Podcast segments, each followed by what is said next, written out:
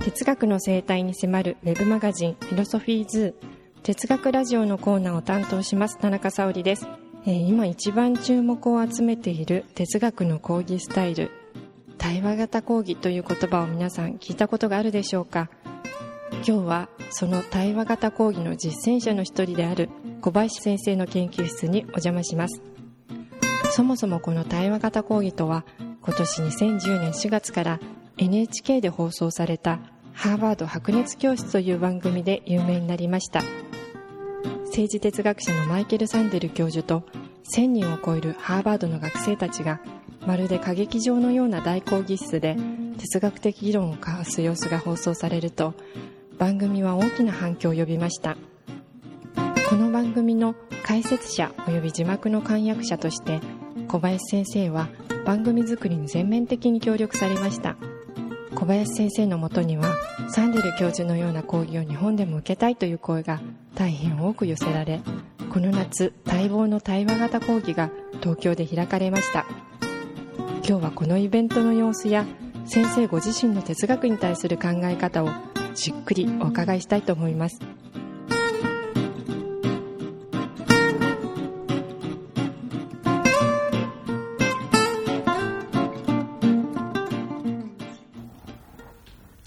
は改めましてインタビュアーの田中沙織です。小林先生今日はよろしくお願いいたします。お願いします。夏にですね対話型講義をされたということでお伺いしてるんですが特に若い世代の人たちからの反響について教えていただけないでしょうか。あのやっぱり千葉大で初めて講義をやった時には、まあ、ありがちなことですけれど数人しか手が上がらないという感じで、まあ、困惑したり孫つくような雰囲気もあったんですけれどだんだん会を進めるにつれてどんどん手が上がるようになって最後はねインタビューに来た雑誌の人も本当の白熱教室だというふうに言っていましたけれど次々と手が当たって当てきれないという感じになったんですね。で、まあ、それを見てですね、まあ、日本でも、まあ、教師のやり方とそれから学生の、まあ、意欲によっては十分にこう対話型の教室ができるなというふうに思ったんですね。でさらにですね、まあ、講義の、まあ後なんかでもですね学生同士で、えー、その講義のテーマに関わることについて議論していたりそれから、まあ、どういう関連文献があるのかっていうのを私に聞きに来たりするんですね。だからこれはあの学生自身が学ぶということの意欲をすごく高めるなと。最近あのよくあるですね、えー、まあ faculty development などではえー、教師がですねレジュメなんかを作りなさいという話になっていて、まあ、言ってみれば大学なのに、まあ、高校のようなやり方で教えないとわからないあるいはやる気がならないという話なんですけれどこの対話型教師はです、教育は学生自身がですねえー、自分自身で対話をすることによって学ぶ意欲を高めていって自分で調べてしかも、まあ、教室外でも話すというそういう可能性が非常に開かれてきているので、まあ、本来あるべき教育を復興させるためにもこの対話型講義というのは意味があると思うんですね。でまあ、見ていて若い人たちはインターネットなどを通じてウェブとかですねブログその他で、えー、いろいろ書き込みをしたり、まあ、そういうコミュニケーションはしているわけですから、えー、全くコミュニケーションがないわけではないと。でもそういうコミュニケーションの場と例えば大学のような場がある意味で分断されていて、えー、大学の教育学問をめぐるコミュニケーションというのは非常に薄くなってしまっているというのが今日の多くの大学の姿ではないかと思うのですが。対話型講義はですね、まあ、その2つの壁を、まあ、破ってですねコミュニケーションが、まあ、あのインターネットを通じてのチャットみたいなものだけではなくてそれが学問の大学の場と、まあ、ある意味では往復するようなそういう可能性を開くという可能性を、まあ、感じています。あありがとうございます。若い世代のまあ、例えば大学で哲学を学びたいと思っている学生さんたちにとってはですね政治哲学ではいろんな立場の人がいてあの整理するのが大変難しいところだと思うんですけれども一つのキーワードとしてあの共通前集団の中であのどういったものを目標にするかとかどういうものを備えておくべきものと考えるのかというあの意味で共通点というのをどういうふうに考えるかということでいろんな立場の人の違いを知ることもできると思うんですけれども例えばサンデル教授の場合はあの白熱教室の中でアリストテレスの見解を紹介されてまして、ま、あの一番良いフルートは一番良いフルート奏者が持つに値するというようなことをおっしゃってたんですけれども先生ご自身はこの共通禅の考え方についてどのようにお考えでしょうか？はいあの確かに、まあ、アリストテレスに始まって中世の、まあ、トマス・アクイナスなどのカトリック系の思想家たちが共通禅の考え方を発展させてきていて、えー、サンデルをはじめとするコミュニタリアンは共通禅というものを非常に重視をしています、えー、サンデル教授もですね、えーまあ、権利を中心とする考え方対共通禅を中心とする考え方というような言い方をしていることもあるので、まあ、この言葉はですね、えー、彼のキーワードをですねで私はコミュニタリアニズムを整理するときに、まあ、2つの重要な、まあ、特徴があると、え1つはですねやはり正義に対して善というものがやはり重要だと。だから、まあ、リベラルはですね善と離れて正義を考えるべきだというふうに言うのに対してサンデル教授は、まあ、善との関係において正義を考えるべきだ。という話をしていますから善というのは非常に大事であると。でもう一つは、まあ、あのコミュニタリアニズムというのはコミュニティを重視するという、まあ、イメージを持っているわけですけれどまあ、実際にサンデルも含めてですね国家と個人の間のコミュニティを重視をする。そしてそのコミュニティの中で特に共通ですね共に何とかするというこういう考え方をやはり強く持っていると、えですからその意味でですね、まあ、一方で善もう一つは共にという今日の部分ですね。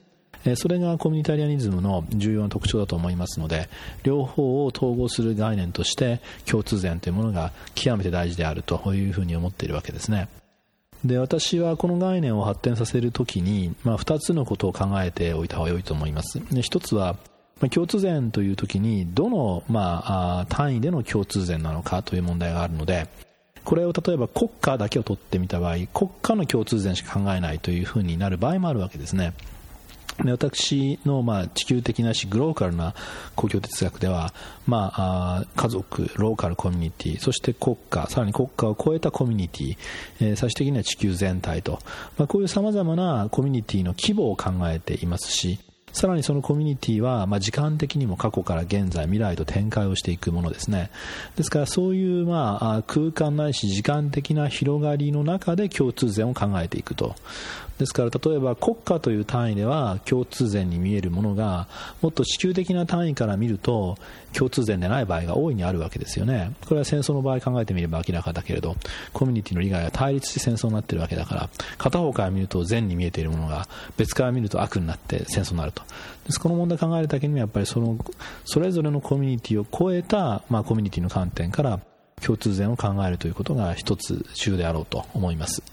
もう一つ重要なのは、まあ、あのヨーロッパ思想史において共通点というのは非常に確立された概念なんですけれど日本でですね例えば、まあ、コモングッド言語を共同善と訳すこともありますよね。でこの時には、まあ、共通善という訳し方以上に共同というね同じという意味が強く出るから場合によってはコミュニティの全員がそれに同意しなくてはいけないというような、まあ、同調を強制するようなねそういう思想に使われる危険性もあるわけですね。ですから私は共通善というふうにコモングッドを訳していて共同善と訳さないようにしているんですね。で無論そういう抑圧性を、まあ、避けながら共通のものを模索すると考えれば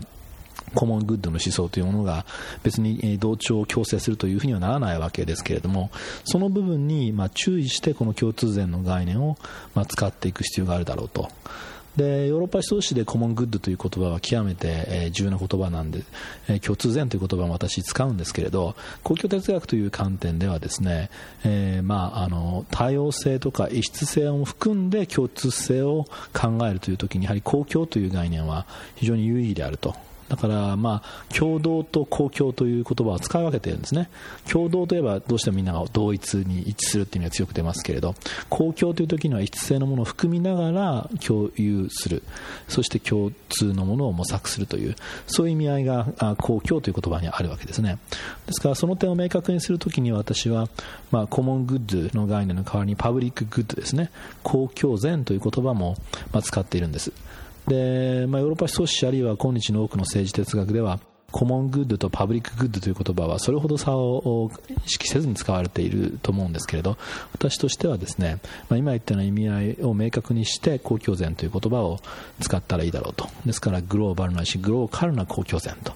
いう観念を一番の中心に私は議論を展開しています。ありがとうございました。もう少しその、えーと、共通善もしくは、えーと公共善というものについてどのように決まるのかっていうところについてお聞きしたいんですけれども先生ご自身はあらかじめ何かあるものを模索して探っていくべきものとお考えなのかあるいはみんなで議論していってあの議論の過程の中で見つけていくものなのか教えていただけますか？はいあのまあ、善という概念や正義という概念はこれはあの、まあ、ある意味で客観的に存在する一人一人の主観的な意見を超えて存在するという、まあ、意味がもともとありましたよね。ですから、まあ、普通に民主主義で、えー、議論して合意を形成して決めると。いうわけでは必ずしもないのが善とか正義の願ですね、まあ、あのロールズのようなリベラリズムはですね仮想的な状態無知のベールをかけて人々が合意するものとして正義を考えたわけですけれどえー、コミュニタリアンの観点私たちの観点からすると、まあ、それは一種の魔術をかけたような論理の魔術なのでそれを解いてみればですねやはり、まあ、人々の意見による合意ではないというのが善や正義のもともとの考えであると。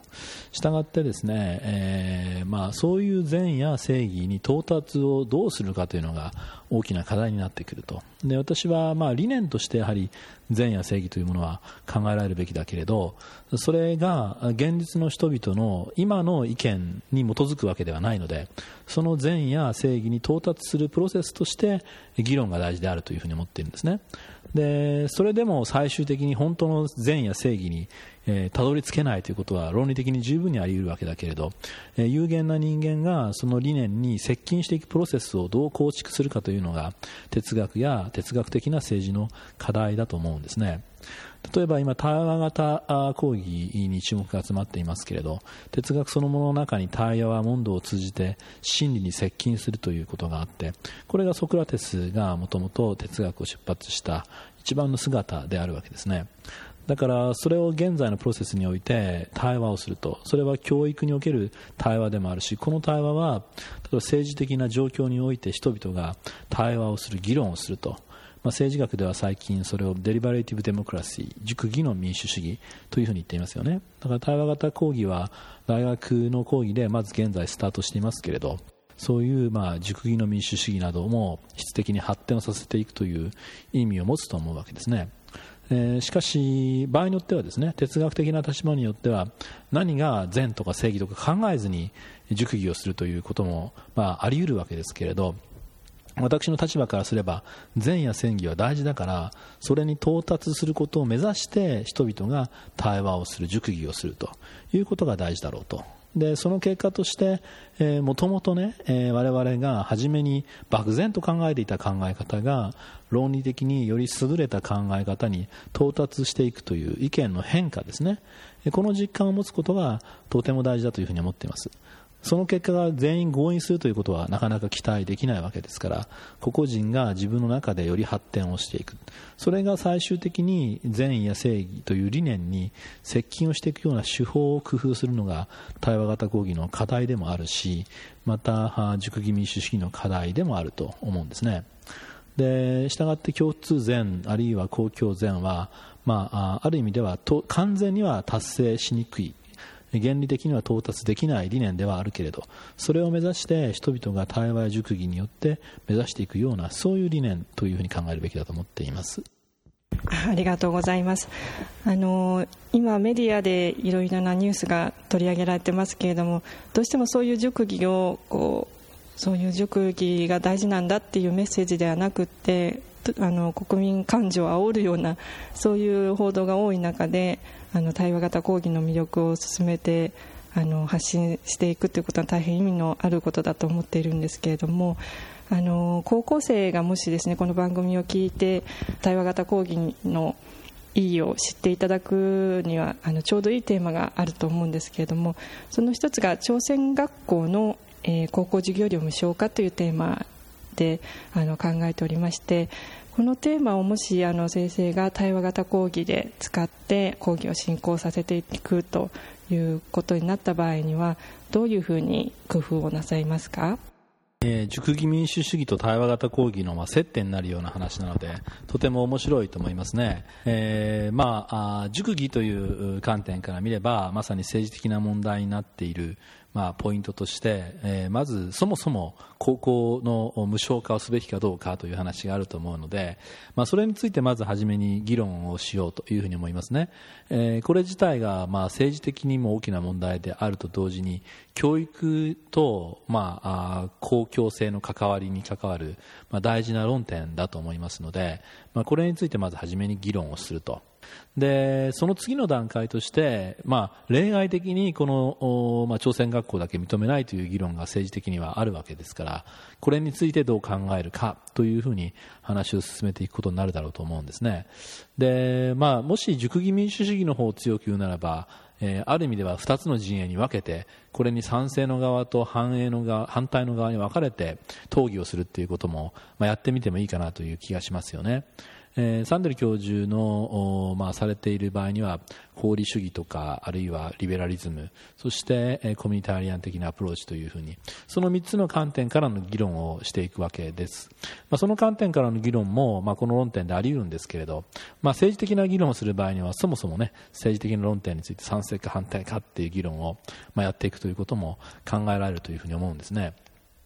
そして議論としてですね、えー、まあ、ハーバードの講義の多くの例は、まあ、基本的にはアメリカの国内の問題点を取り上げているわけです。でこれももちろん日本の国内の問題ではありますけれどもやはり日本と、まあ、朝鮮半島との関係、えー、そしてさらにナショナリティをどう考えるか。まあ、日本というネーションと、まあ、朝鮮半島。あるいはまあ中国もですけれどそういった近隣諸国や近隣のネーションとの関係をどう考えるかという、まあ、そういう問題点になっていくと思うんですね。ですから、あまあ、ハーバードの講義でもですねコミュニティに関係する忠誠心がまあ、ぶつかったらどうするかという事例は使っていたんですけれどあの場合はその国の中のコミュニティですね。例えばアメリカであれば南部と北部とかね。その部分が強く扱われていたのに対して今回はですね、まあ、国の中でもあるけれど国と国の間のコミュニティの関係をま意識して議論を進めると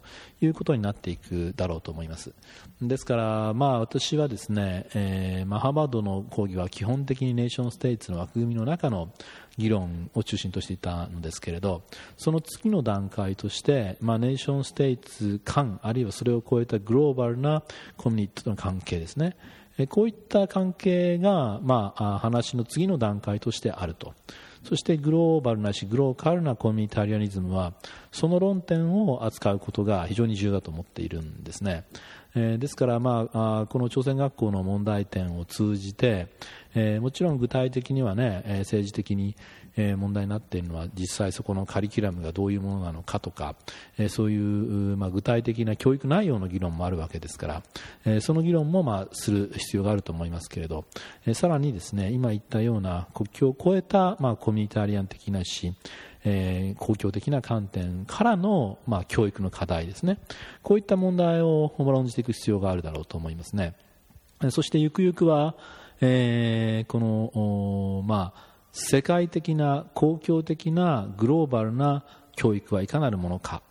あという課題にこれはつながっていく課題ですよね。日本国内の朝鮮学校だけ特別視してそしてそれを無償化の対象から反するということになっていくとこれは到底そのグローバルな教育とは相反する方向になっていくわけですね。でもちろん各コミュニティで別の教育をしていますからその教育内容の環境をどのように調整をしていくかということを考えていく、まあ、その必要があるわけですけれどその一つの、まあ、いいステップになるかなと。サンデル教授もですね、えーまあ、日本に来られた時も、まあ、前に千葉大に来られた時もそうなんですけれど、えー、グローバルなあクラスルームという構想を展開されていて、えーまあ、例えば世界のさまざまな地域日本とかアジアの諸国中東なども含めてですねそういう国々の学生たちがインターネットあるいはテレビを通じて議論に参加したらどうだろうかと。まあこういう構想をまあ提起しておられました。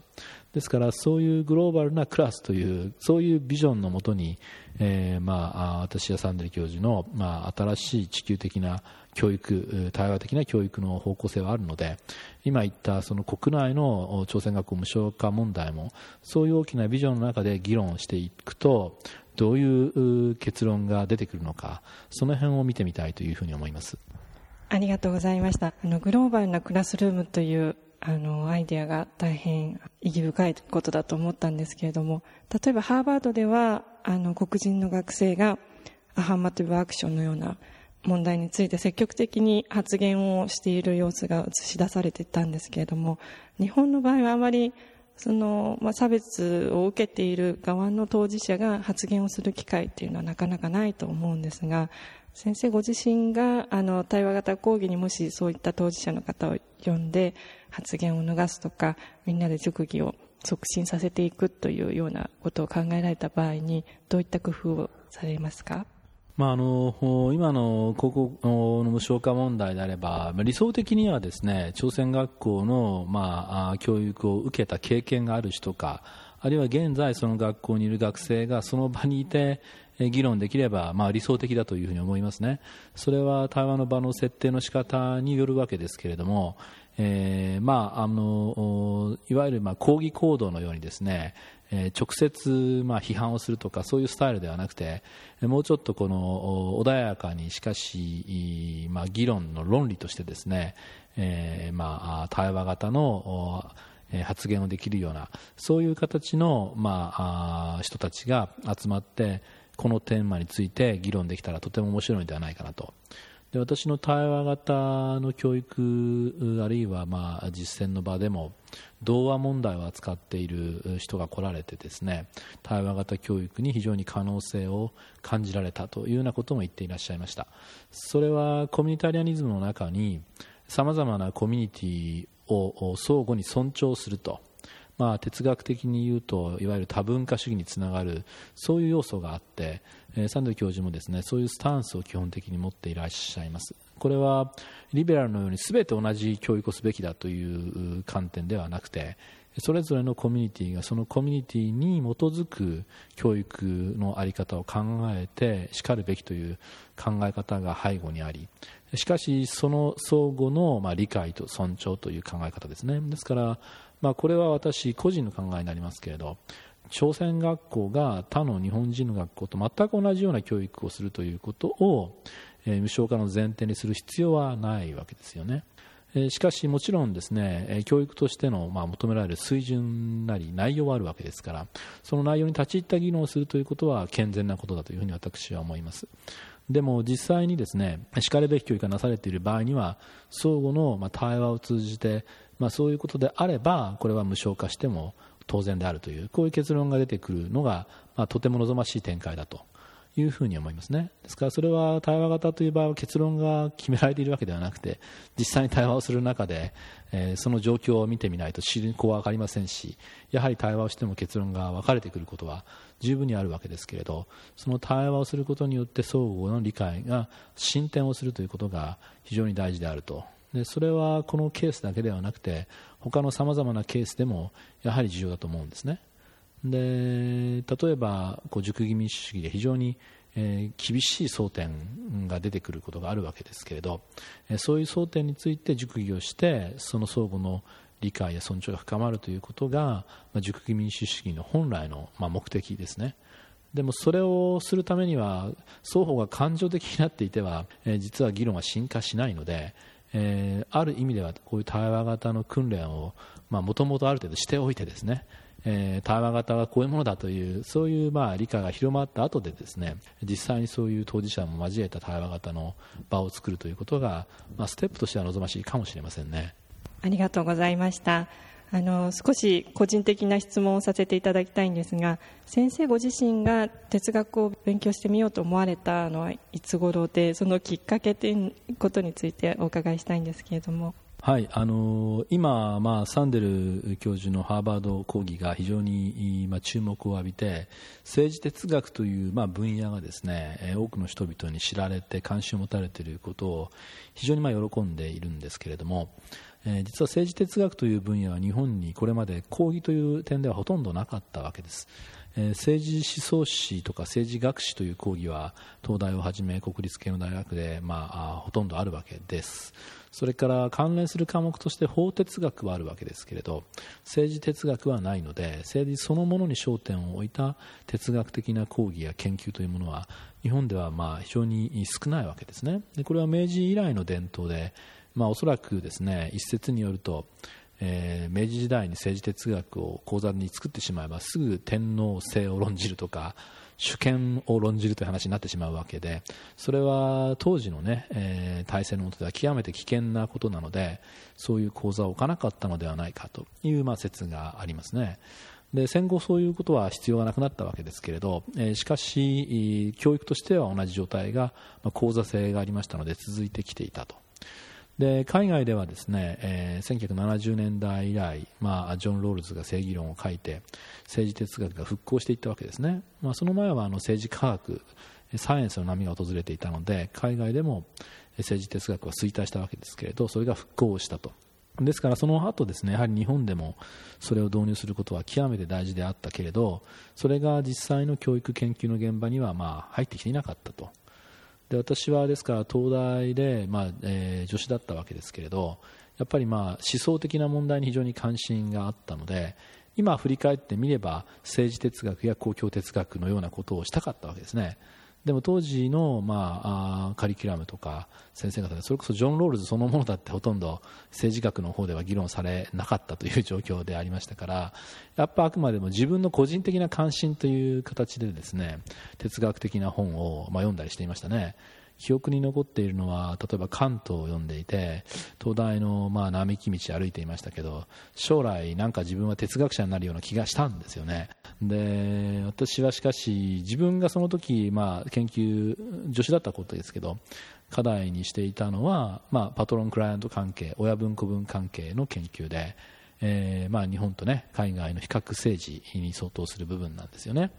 だから自分の研究としてはそういう研究をする中に哲学的な観点を入れるということを、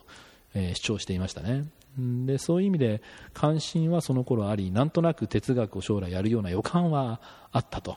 でも、まあ、実際はいわゆる今日いう政治哲学のようなものに関しては若干本は読みましたけれども自分のまあ研究そのもの次第ではないので、えー、まあ少し脇に置いていたという感じでしょうか。そしてケンブリッジにね、えー、2年間行った時に政治哲学の講義に出席をして、その担当の先生とも親しく話をしましたので日本に帰ってきた時にぜひ政治哲学の講義を作ろうというふうに考えて、えーまあ、千葉大に政治哲学の講義を入れたと。でまあ、今振り返ってみてしかし、まあ、当時の並木道で考えたあ、まあ、予感は当たったという気がしましたけれどもやっぱりそれは学問ないし社会科学の基礎を考えてみるとえ哲学的にどういう立場を取るかということは極めて大事な問題でそれによって全て結論が変わってくるわけだからその認識なしに、まあ、政治学の全体があるわけはないなと、え私はだから東大で研究した時には政治学の中の政治学すなわち政治学言論に相当するわけですね。を自分のまあ一番のテーマにしていたわけで。しかしその政治学言論の中に哲学的な根拠がいると。でそれがまあ海外でいうところの政治哲学であると。いう形に、まあ、今振り返ってみると当時の問題意識を再構成することができるだろうと思います。ありがとうございました。政治哲学が日本においては割と若い学問だというお話を初めてお伺いしたのでその点はなるほどと思ったところでした、えーとそうですね、先生ご自身が哲学に対してあの希望を見出した点について大変興味深くお伺いしてたんですけれども今まあ、研究助手をされてる方たちがですね例えば哲学に自分の分野を転校しようとかこの哲学の分野を取り入れようと思われた時に希望よりもためらう部分の方が大きいように思うんですねあの哲学という学問自体に対するなんて言うでしょう不安というかそういうところを見てしまう部分が多いと思うんですけれども何かそういう方に対してメッセージをいただけたらと思います。えーと、その状況はよくわかりますね、えー、先ほどお話ししたように、えー、日本の中では政治学士とか政治思想史はあるけれども政治哲学講座講義というのはないわけですから例えば就職ということを考えたときに現状ではですね、えー、確実なあ、まあ、可能性があるとはまだ言えない状況ですよね。えー、ですから私も、まあ、自分自身、まあ、一番やりたいのは今振り返ってみれば政治哲学だったわけですけれど、えー、当初の研究としては比較政治のようなことを中心にしながらその中に政治哲学の、まあ、要素を組み入れていって後に、まあ、ポストを得た後でそれを全面的に展開をするという形に、なって政治哲学や公共哲学を今教えているあるいは研究をしているわけですね。でその当時から見てみれば今これだけ政治哲学について注目が集まっているので、え展望は明るくなったとはいうことができると思いますねでこれは別に政治哲学だけではなくて哲学全体にももしかするとポジティブな意味があるかもしれない。雑誌などでも最近実践的な哲学についての特集が出てきたりしていますでしょこれはあの哲学というものがあまり社会にとって意味がない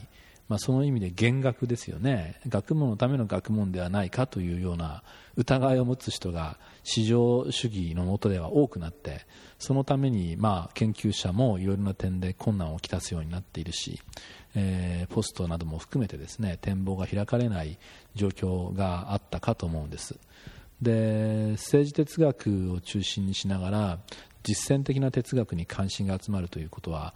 あもちろん哲学自体もですねそういう実践性や公共性を持つべきだと私は思いますけれどもそうすればですね、えー、ある意味で多くの人々がその価値を理解をしてくれるそしてひいてはその学問全体のまあ、これはあの基盤も含めた発展につながっていくそういう可能性になっていくと思うんですね。ですからこれはまあすでに研究者になられた方々も含めて哲学分野そのものの人たちがですね実践性や公共性があるような哲学の研究や教育を推進していけばですねそれがやがては大学の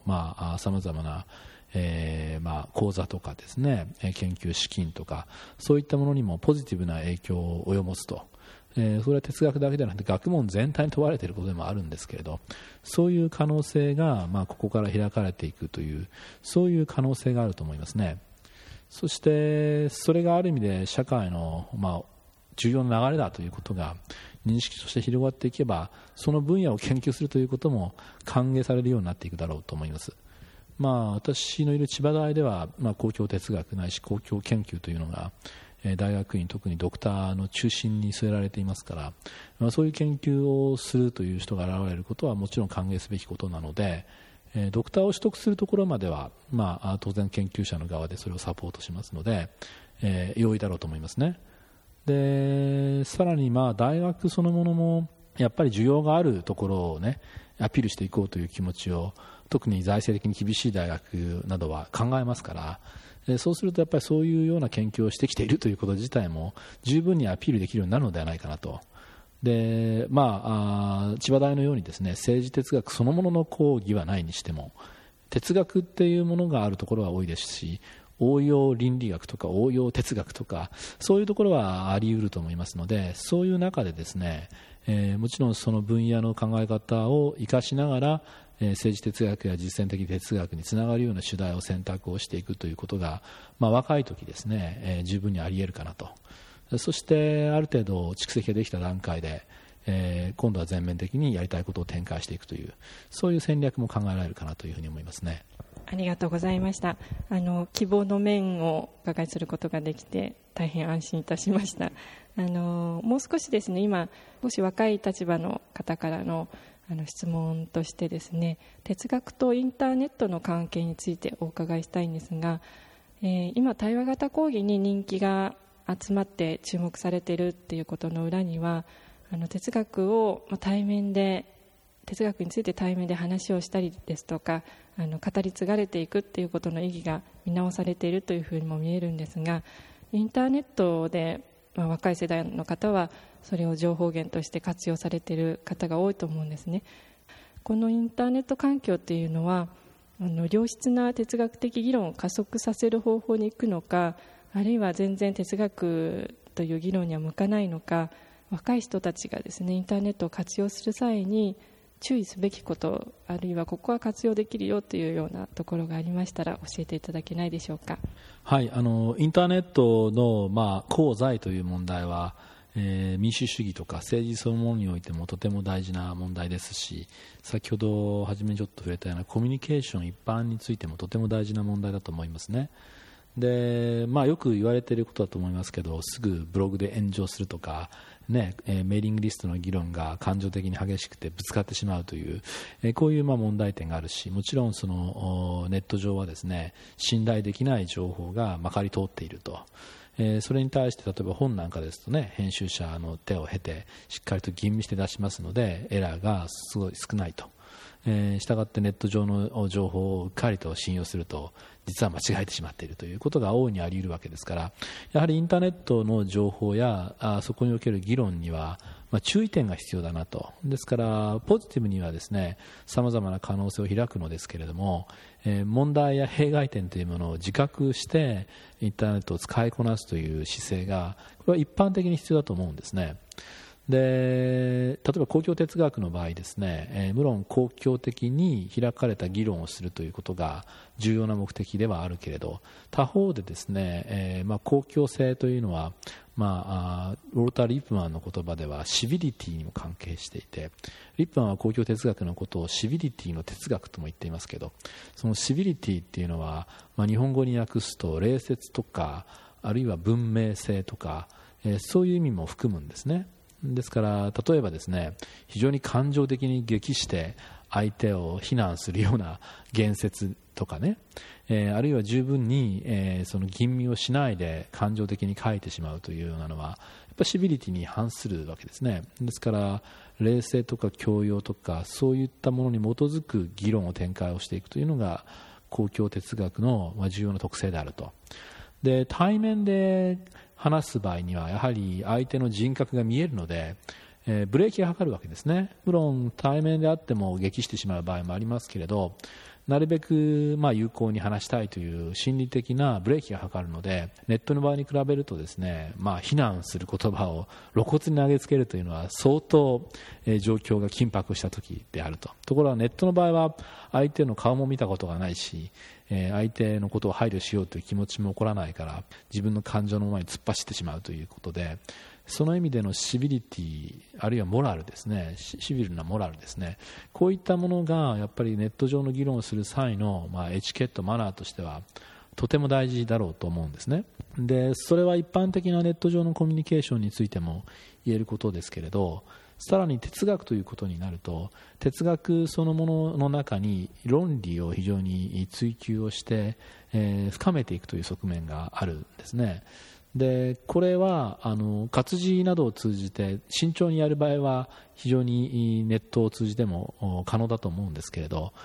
今のそのネット環境でバッとなると実はその哲学的な論理の追求よりも相手への荒探しになったり非難合戦になってしまうという危険もやはりあるかなと。えー、ですから哲学そのものの深い議論、まあ、これは学問一般にそうですけれどやはり対面の場の意義というものは念頭に置いておいた方が良いだろうと思うんですね。でその上で、補助的にですね、まあ、いつもみんなが会うわけにはいかないので、ある程度ネット上の議論を予備的に行うとかあるいはまあ自分に関わる部分の情報を提供する相手の情報を提供するというそういうことはネットも非常に有意義だろうと私が一番危険に思うのはネット上で、まあ、論理をある意味では、えー、主張し続けて相手を納得させようとか場合によっては説得しようとかあるいは相手が従わないとそれを非難するとかそういう構造になってしまう場合に哲学的な論理の展開よりもネガティブな効果の方が現れてしまう危険があるのではないかと。ですからそういうポジティブな論理の進化とかそのための補助としてこういうネット上のコミュニケーションを使うということが非常に重要で、特に哲学においては論理的な思考というものが一番の課題なのでそれをまあするようなまあ場としてですねネット環境を使うということが大事かなというふうに思います。えー、最後にですねあの今マスメディアもインターネットを活用した報道を展開していてマスメディアにおける責任というのは非常に大きいように思うんですが何かこの点を注意してあのメッセージを発信してほしいというメッセージがありましたら。はいあのーやっぱりねネットも含めてメディアマスメディアの方々の役割というのはとても大きいので、まあ、このサンデルに対しての注目を、まあ、生かしながらですね、えー、良質の、まあ、情報とか新しい発想をぜひ伝えていっていただきたいなというふうに思います。先ほどお話ししたようなですねワールドクラスルームの構想にしてもこれはあの直接ね全世界の学生が集まるというのは極めて難しいのでやはりネットや新しいコミュニケーションの手段を活用して開けているものですしそれから、まあ、サンデルのハーバード講義自体もですね、えー、テレビによって行ったということでもともとは、ね、テレビで放送する前はウェブで、えーまあ、アメリカでも流れていましたし我々が、え、彼と話して日本の人が接するようにしようという時にはウェブに出そうということも考えていたわけですねですからあのそういう優れたあ、まあ、情報なり講義なり議論というものをネットやウェブを通じて流すというのは非常に豊かな可能性をもたらすわけですよね。で私がまあ希望するのはそういうポジティブな形でこういうインターネットや新しいコミュニケーションのツールを生かしてほしいなと、えー、ネット上先ほど言ったようにこう玉石混交の世界で非常にその信用できない場合によっては危険な情報が流れるわけですね。それに対して非常に信頼に値する良質なものをしっかりとまあ、ある程度編集もかけた上で流していくというのがとても大事だと。でそうすれば多くの人々が、えー、一挙にですね、えー、優れた情報に接することができる。例えばハーバード講義にしてもうん、いきなり日本人の多くがハーバードで行われている、えーまあ、超一流の講義をみんな見れるようになってかなりの人が理解したわけですから、えある意味では、まあ、日本の大学であえて講義を聞かなくてもですね相当その政治哲学の核心は多くの日本人が、まあ、理解したというようなそういうすごい大きな意味も持ったわけですね。これはある意味ではそのある地域でローカルでローカルな場所で、まあ、遅れた学問だけなされてた場合にはそれを突破するような破壊力も秘めている、えー、わけですね。ですからそういうようなものをですね、えー、積極的に発掘して流していくとそうすると私は実はメディアの状況を見た時にいわゆるマスメディア特に新聞などではですね発想が古かったり視点がまだ非常に浅かったりする部分が非常に多くてこれが政治を歪めている部分も多々あると思っているんですね。むしろそのネットの、まあ、環境を非常に使いこなしている若い世代の方がですね新しい感覚を持って新しい、まあ、センスで新しいものを発掘するという能力を持っていますのでそういう良質な情報がネットで流るということは、えー、古い、まあ、マスメディアの限界を打ち破るという可能性ポテンシャリティを持ちますよね、えー、ぜひそういう形でですねこのポテンシャリティを生かす。でまあ、それはいずれはですね、えー、まあ古いマスメディアにも影響を与えるというふうに期待しますけれども、まあ、そういう、まあ、ビジョンを持ちながら、えー、良質のメディアの情報を発信していっていただきたいなというふうに思います。ありがとうございました。政治哲学にこれから触れてみたいと思っている方ですとか対話型講義に参加してみたいと思われている方にとっては大変有意義な内容になったかと思います先生今日はお忙しいところありがとうございましたどうもありがとうございました。